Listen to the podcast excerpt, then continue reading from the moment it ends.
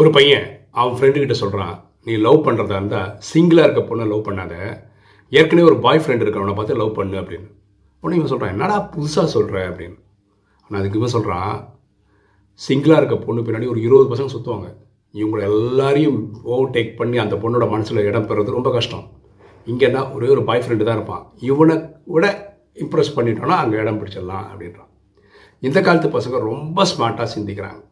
அவங்க ஸ்மார்ட்னஸை படிப்புலேயும் வேலையிலையும் அவங்க வாழ்க்கை லட்சியத்துலேயும் கொடுத்தா ரொம்ப ரொம்ப ரொம்ப நல்லா இருக்கும் எண்ணம் போல் வாழ்வு